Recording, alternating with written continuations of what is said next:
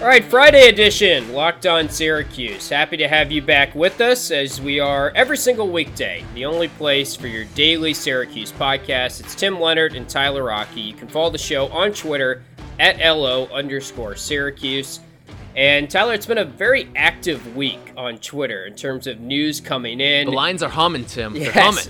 It's been hard to plan the podcast this week, which is kind of both fun and a little annoying, I guess, from uh, perspective of our perspective, which no one really cares about. But anyway, we're here now to talk about Syracuse sitting out of another practice, which I was pretty surprised to see this come up again.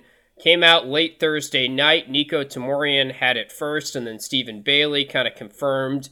And I think Stephen Bailey added why they sat out, which is the same reason they sat out last time. It's kind of a lack of testing or are not enough testing to their liking, being the players' and that's liking. super interesting too, because I mean the way that you brought this up first is how we've had to restructure our schedules on a lot of our conversations that we're going to go into, but that we haven't even talked about really the first time that they sat right. out practice. A because it happened on a Friday, so we have the weekend break where we're not producing shows, and then on top of that, just the fact that it seemed like college football was coming crashing down after that weekend. So that's obviously taking precedent over the fact that a couple Syracuse players are sitting out for a season that may or may not happen. And three days of sitting out practice, I got to say this. I don't know how this isn't garnering more attention. I agree. When you look at what's actually happening in Syracuse, I mean, there is a players led sit out of practice. Yeah. And when you look at it from the Florida State perspective, those guys, and I, I even saw a tweet about this. It was like, oh, there's like a third string receiver who's tweeting about the injustice done upon him by the university yet an entire team is sitting out and they're not they're not garnering any news attention Yeah, i think I- I that is totally agree. a way bigger story that even i know florida state's obviously the the money program right there but when a, a power five team in a conference like the acc is sitting out practice because they don't like the protocols in place to me i mean that's the same magnitude as that northwestern story we saw years ago i believe it was Kain Colter when they were trying to unionize the players Yeah, and I did see Pete Thamel, who we talk about a lot in this podcast because he's been kind of all over. This yeah him david thing. hale i mean they're they're all on it and they're tweeting about it but I, i'm not seeing the stories written outside Yeah. of the local area No, I I totally agree. That that's a good point because I mean this is pretty pretty bonkers, right? Like when this first came across, I was like, "Whoa!" Like that was my first reaction was "Whoa." When I saw it the first time it happened. Now this is the third day they've sat out in the last eight days. and probably more coming Yeah, too, because- because they're waiting for tests to come back and that's probably not going to happen overnight Right. So the testing clearly has been a topic since the outset of the million dollar question of will there be football this fall that we've talked about a ton on this podcast throughout the summer. And you go you can go back to one of our older podcasts, I bet, and we would say testing is really, really important. And I don't think testing has been talked about quite as much recently because some of the other stuff, like the liability and the amateurism, have come to the forefront, which makes total sense. But mm-hmm. I mean, you go back to what we were saying in maybe early August or even early July, it would we we haven't gotten to the point of the point that we were saying we had to get to back then on the testing front. And I think that's still worth mentioning because you're seeing a Power 5 team, our team Syracuse sit out now 3 of the last 8 days and it's never good when when that's happening. Pitt canceled the practice today because they had symptoms, and it seems like all their players have passed the tests or negative tests. So Yeah, they had some of those instant tests. That's Right. what happens. I mean, you see it in baseball too when someone is showing symptoms, they get an instant test. And that that's probably what I'm assuming the, these pit players had too. Yeah. But I think it is absolutely bonkers that I don't know if you've seen this, and I think this is starting to come into the light a little bit more now. So we know that Syracuse they fought and they ultimately won with the university that we want to be tested two times a week. Well, that's actually only in season. yeah, This off season or the preseason rather, they're getting tested every other week. That's just absurd, and, and that's that's behind the eight ball because you see smaller programs. I think I saw Charlotte is getting tested every week, but if you're testing every other week, then honestly, what's the point? At that Yeah. point, you might as well just say like, all right, if you're feeling symptoms, let us know and we'll get you a test. right. But you should be testing a couple times a week, even during the preseason. And I think that's what these Syracuse players are ultimately working towards here. They need more testing during the preseason. And I don't blame them because guess what? When you look at what's going to happen now with all the students coming back and, and on Syracuse's campus right now, there are students back in session Yeah. right now. So you're going to have to watch that because, I mean, we've already seen what, eight students have submitted a positive test at Syracuse University. Now, none of them, I don't believe, are actually on campus. I think a handful are in central New York, but not necessarily on campus. So that's going to be the thing because you're having all of these students that are coming into the campus and a handful of them are going to be on South Campus because that's where the football players stay, but it's also where a, a large majority of other students stay. And they're going to be intermingling, using some of the same facilities, dining halls, all that stuff. And that's where you might run into some problems. Yeah, I've heard the number thrown around that's come from Syracuse that has said 100 positive cases and they'll have to shut down. Well, I'm not a negative Nancy, but that could happen. I mean, that, that doesn't take more than a couple kids running around being positive and then boom, the, the number spirals. Yeah, There's- Tim, there's you and I have been to parties with more than 100 people, all right? Yeah. If we went to a party now and someone walks in and, and they have COVID, that thing's spreading around that party. Right. And again, it only takes one sort of knucklehead that's on campus that may even know he has it.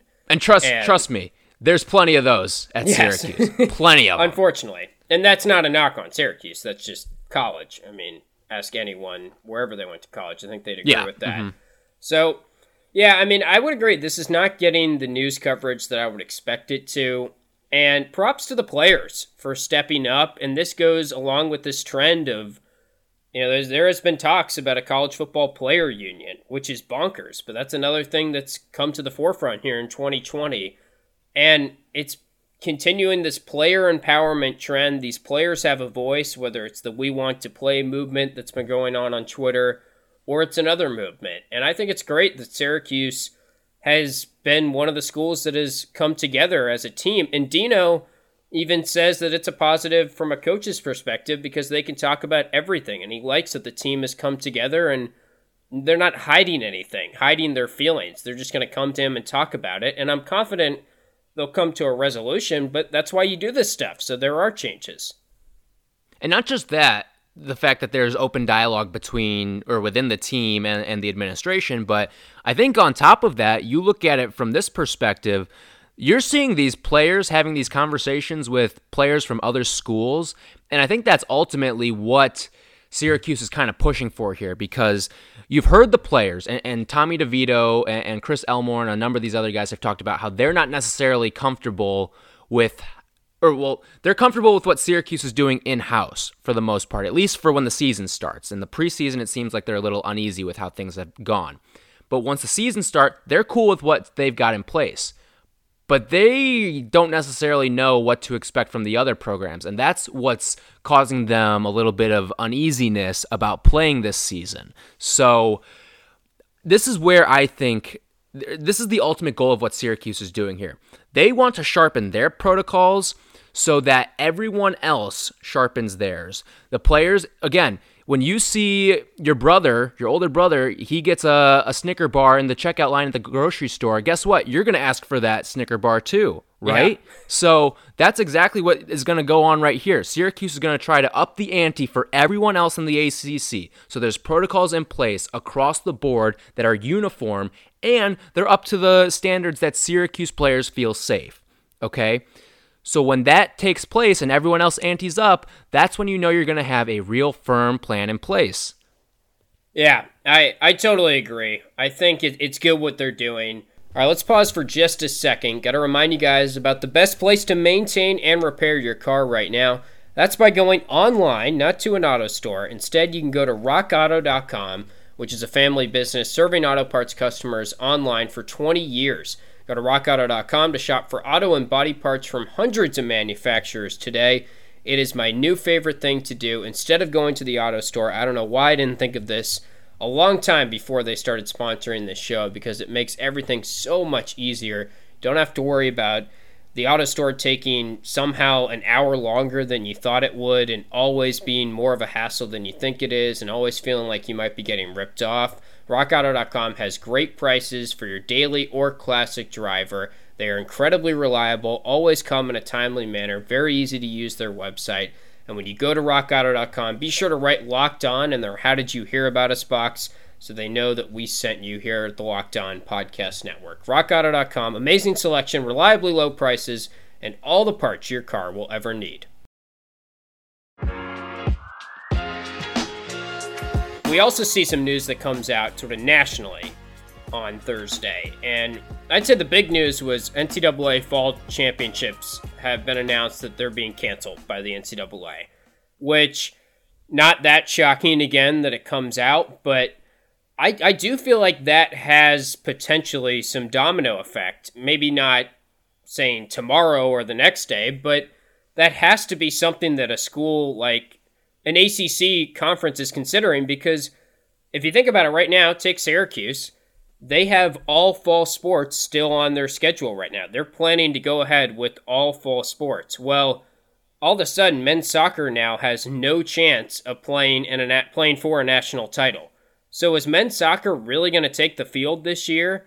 I guess you could play for a conference championship, but I mean, I think that definitely impacts Syracuse or uh, rather the ACC, I guess, its decision to push forward with the other fall sports. It does not affect NCAA football. FBS is separate. CFP, the college football playoff, is separate. I'll note that. But I still think it has an effect, right?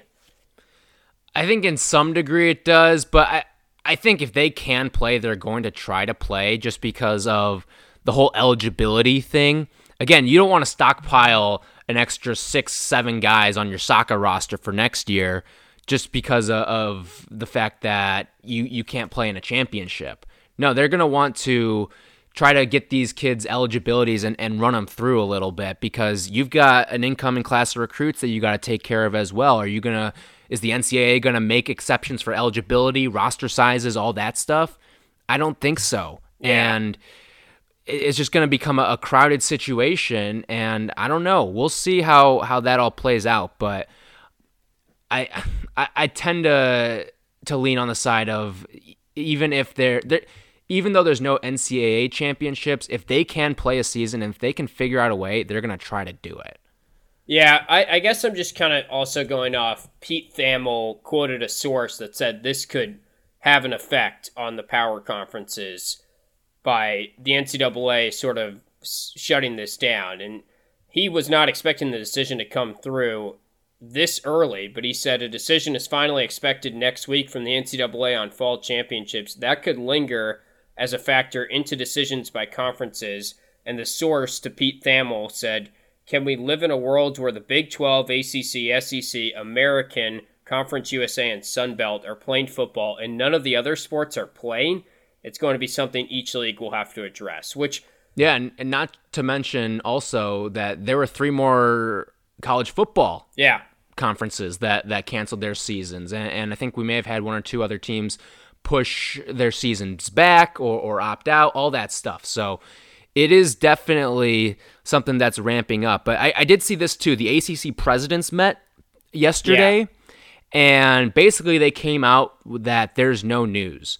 Right. And the the caveat going into this was that they were going to make a quote unquote final final decision yesterday, and that obviously wasn't the case. They didn't come out with a final final decision, and usually I, I think no no news is good news in a situation like this, and, and I honestly, I agree. I think no news is probably good news, but you also have to consider the fact that they wanted to make a final, final decision and didn't make one. So does that mean that something else was on the table? Because a final, final decision was going to be that they were either going to. They didn't basically say that we are pushing full steams ahead. Yeah. Again. So I, I would have thought that maybe they would double down on that at some point y- yesterday through the meetings, but They didn't come to that conclusion, which worries me a little bit. The other news that came out is the NCAA's medical experts released a report, and I got a chuckle out of it because, I mean, the language in it is pretty damning. Some of the stuff they say, comparing it to the Titanic on sort of the state of where the chances are at of college football happening. And again, this is the NCAA. They don't make the decision for the ACC or the SEC, but I feel like they were basically just to make it a 2020 term, subtweeting the ACC and the SEC and saying, "Yeah, I don't know what reports you have, but these are our reports, and it's just simply not possible to have." Like they just said, "There's no way to do this right now," and they make it seem kind of like the Pac-12 and the Big Ten did that they didn't have much of an option. This was just unfortunately the decision they came to and then you i mean that's it just goes back to the same thing we've been saying over and over is how does the acc have their medical experts right. saying something There's no, so different and listen the, the ncaa can subtweet all they want this is kind of on them they need to have oh, some yeah, oversight absolutely. over their, yeah. their conferences right now i mean this is a, a self-institutional problem and they're not addressing it one bit i mean i think i will say this i think the big 12 has done the best job out of anyone handling this because it seems like they're going to A, push for the interest of the players, while B, also making sure there, that there's health and safety in place. I think they're testing three times a week in the season. That's the protocol they came up with. And on top of that, they're going to make sure that there's heart tests in place as well for all of these players, which honestly, those should be in place anyway. Yeah. Forget COVID. Like that should just be something, uh, an amenity, a perk that comes along with being a college athlete. So I wouldn't be surprised to see all these other. Again, this is kind of gets back to, to my Snicker bar and the the grocery store line argument. The Big 12 has that. These Syracuse players are talking, they probably want that. If they've got friends in the Big 12, if they know other guys in other conferences, they're probably talking about that, saying, all right, we need that now, all right? Because that's how we are going to feel safe going out and playing against these other schools. And then if something were to happen and someone were to contract it, and we do need to watch for this myocarditis as well, that needs to be addressed. And the, there needs to be protocol in place to make sure all these players feel safe playing the game. Yep, no doubt. Well, a weird, weird week in college athletics, and we'll see what happens over the weekend. We'll be back on Monday to discuss that some more. But before we wrap up on the week here on the Locked On Syracuse podcast, Got to react to some news that was really only news for a couple hours. Allen Griffin is staying in Syracuse. The coach, Allen Griffin, we have to clarify. There was some interest from Indiana, but he told Mike Waters and Syracuse.com that he is staying put in Syracuse. We'll react to that good news next. All right, so Syracuse is still going to have two Alan Griffins on their basketball roster, basketball staff, that whole thing, as far as we know for right now. And I guess I, have come to the conclusion we should just call Coach Griffin Griff. Let's just go with Griff for him, and then the player Alan Griffin we can just call Alan Griffin. We need. What to, about AG? I've always been a big proponent of AG for Alan Griffin. Okay, for the player. A- for the player, Griffin. yes, okay. for the player. See, I'm already confusing you with my, my substitutions and nicknames here. Yes, the Alan Griffin with the A is the player. The Allen Griffin with the E in the first name is the coach. Well, the coach. or talked, how about double L? Huh? Double L. Oh, true. Yeah. That that's see. We're just gonna throw out too many nicknames. They're gonna be. It's gonna be too hard to keep track. But the the good news is that Allen Griffin is staying with Syracuse, and he came out and squashed that real quick. I mean, I was kind of happy to see him just make his stance felt. He probably didn't even know that it was out there, and then he noticed it was and just said, Yeah, I'm staying at Syracuse. Mike Waters reported, I believe it was last night, which on locked on time, that is Wednesday night, that Syracuse, or Indiana rather, was going to at least show some interest in bringing on Allen Griffin and Archie Miller rekindling with Allen Griffin to his staff. We talked about that on the podcast on Thursday, and then by the time it's the end of the day Thursday, Allen Griffin has already squashed it. So I was happy to see that he came out so firmly and was like, "Yeah, I mean, this is my home. Syracuse is my home, and I'm staying here." And I know we, we talked about scenarios where he would and wouldn't take the Indiana job. I'm I'm largely not surprised. Right. I mean, it's really tough to turn down uh, a Hall of Fame coach like Jim Boeheim because again, Allen Griffin, while he's an assistant now, my guess is his aspirations is not to be an assistant for the rest of his career. His aspirations are to be a head coach one day. Jim Boeheim's got connections ac- across the globe, basketball wise. If Allen Griffin wants to be a head coach one day, I'm pretty sure that Jim Boeheim's word is going to hold a lot more weight than Archie Miller's word. So to you want to you want to stick with with a guy like Boeheim as as much as you can. And he, he he'll vouch for you. And and one day down the road that's going to be a very powerful endorsement. And I think that along with the fact that I mean Jim Boeheim gave him his chance to play college basketball. Jim Boeheim helped him become a good college basketball player. And Jim Boeheim has given him a chance at a Power 5 university. I think sometimes maybe I've come to this conclusion during the quarantine and the off season, but uh is this is this the quarantine brain? this, is it this churning? could be. I hope not because it's a positive outlook for Syracuse. I think we sometimes underrate the assistant coaches that are on the staff right now. Because just think about what's happened since the season has ended. Red Autry has just been picking up recruits left and right. It seems like any of these guys, Frank Anselem, Benny Williams, they're just all like, yeah, that was huge, was Coach Autry. He was after me all the time. We had a great relationship. We talked about whatever we wanted to. He's been great on the recruiting trail. GMAC has been labeled by ESPN as one of the best up and coming coaches under 30 or under 40, I think. under 40, yeah. Mm-hmm. Yeah that's a good sign. GMAC has also been very big on the recruiting trail, maybe slightly before the quarantine with Dior Johnson and guys like that being the main recruiter. And then just the fact that Indiana, top of mind for them, one of their first guys to replace their top assistant is a Syracuse assistant. And they reached out to Allen Griffin, who you kind of forget that he had a very nice start to his career away from Syracuse, proved his stripes outside of the Orange, so there's no reason to believe, oh, this is just nepotism or them doing good to one of their former players. I mean, they've got three really good assistants. I, I feel like it's something that you don't think about a whole lot because obviously they should have that, and maybe it goes under the radar. You just always focus on the head coach, and he gets a lot of the good news and the bad news, depending on how the team's doing. But I mean, the assistants are very valuable, and I'm happy with the three they have right now. I think my expectations and my feelings towards those three has only gone up since the season has ended as well. And again, the assistant coaching is so crucial in college sports too because they do a lot of the recruiting and they are the ones traveling and maintaining those relationships and all that stuff. And while while we know Griff isn't leading the wagon on recruiting, we, we see mostly Red and and GMAC carrying the brunt of that work. That doesn't mean he's not involved in the process. So, I, yeah, it's it's definitely good to see that Syracuse has this sort of staff, and it, they know the Orange way. They've all played. They have that fraternal brotherhood of the fact that oh we all played for Boeheim. We know what it's like to play for this guy. We know what it's like to play in the dome in front of 20,000, 25,000 screaming fans and they just have that relationship. No there's no better advocate in, for the Syracuse program because again, I feel like Syracuse is an acquired taste as opposed to some of these other schools like Kentucky where they're just the glitz and the glamour, you're to pay top dollar for it every single time. Syracuse is kind of that acquired taste. I would feel like as a recruit, again, you're not going into the greatest of weather situations. You're in a kind of isolated from major cities and stuff like that. So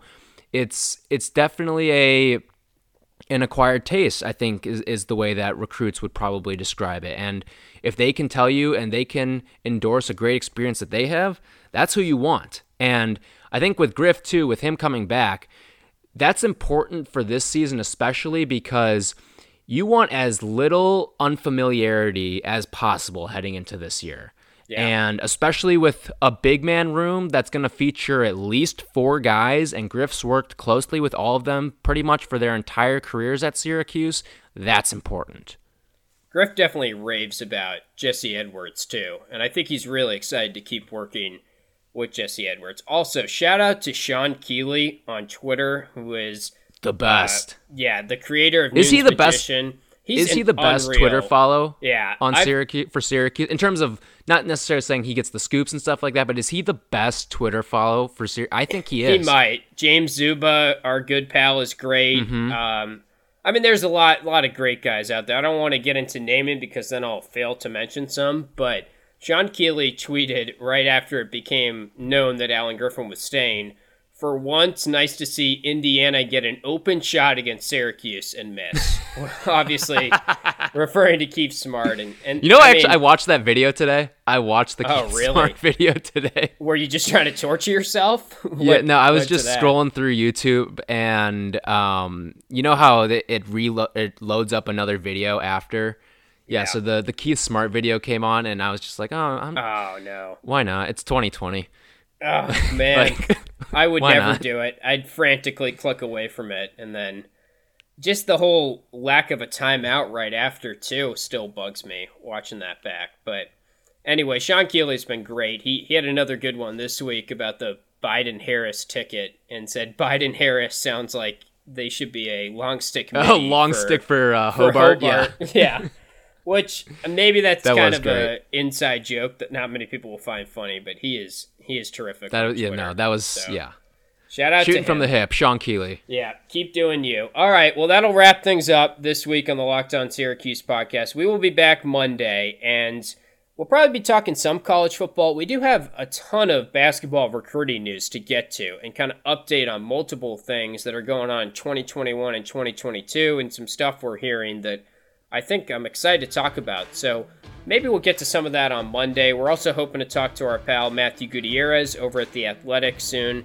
So keep a lookout for that as we are back next Monday, right here, wherever you get your podcast. You can find us on Twitter at LO underscore Syracuse. Everyone stay safe out there, and we'll talk to you guys next week.